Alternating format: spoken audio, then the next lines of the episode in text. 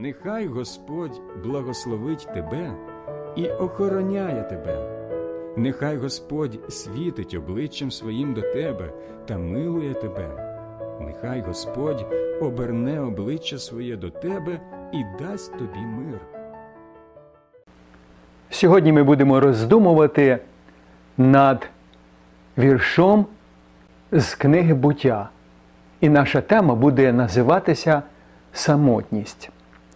Отже, буття, другий розділ, 18 вірш. Недобре, що бути чоловікові самотнім. Створю поміч подібну до нього, так сказав Господь Бог. В наш сучасний розвинутий вік людина все більш і більш відчуває себе самотньою. І хоч в соцмережах люди можуть похвалитися тисячами друзями на своїх персональних сторінках, та все ж самотність б'є свої рекорди. Одна американська телекомпанія зробила опитування 2000 респондентів. І виявилося, що 72% з них щонайменше один раз в тиждень переживали самотність.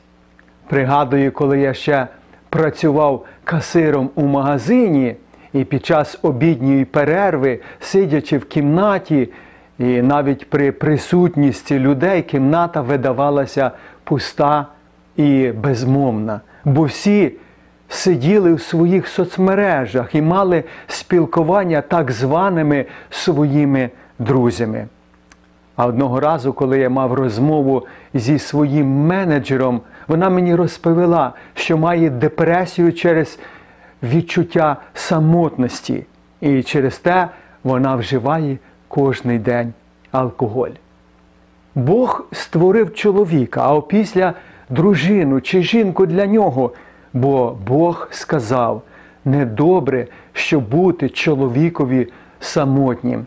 Створю йому поміч, подібну до нього. Бог не сказав, що Він створить комп'ютер, телевізор і тому подібне. Звичайно, що я нічого не маю проти технічних винаходів, коли є якась міра. Але ми бачимо результат цього, що людина замінила живе спілкування на технічне. Людині не потрібно вже відвідувати друзів, їздити на конференції, ходити до церкви, приходити в школу для заняття.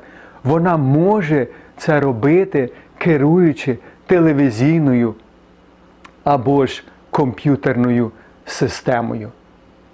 Залишаючись у своєму будинку, людина залишається у світі, як в пустелі, холодна до всіх і чужа всім. Тому, дорогі друзі, частіше проводьте свій час зі своїми сім'ями, справжніми друзями і взагалі з людьми.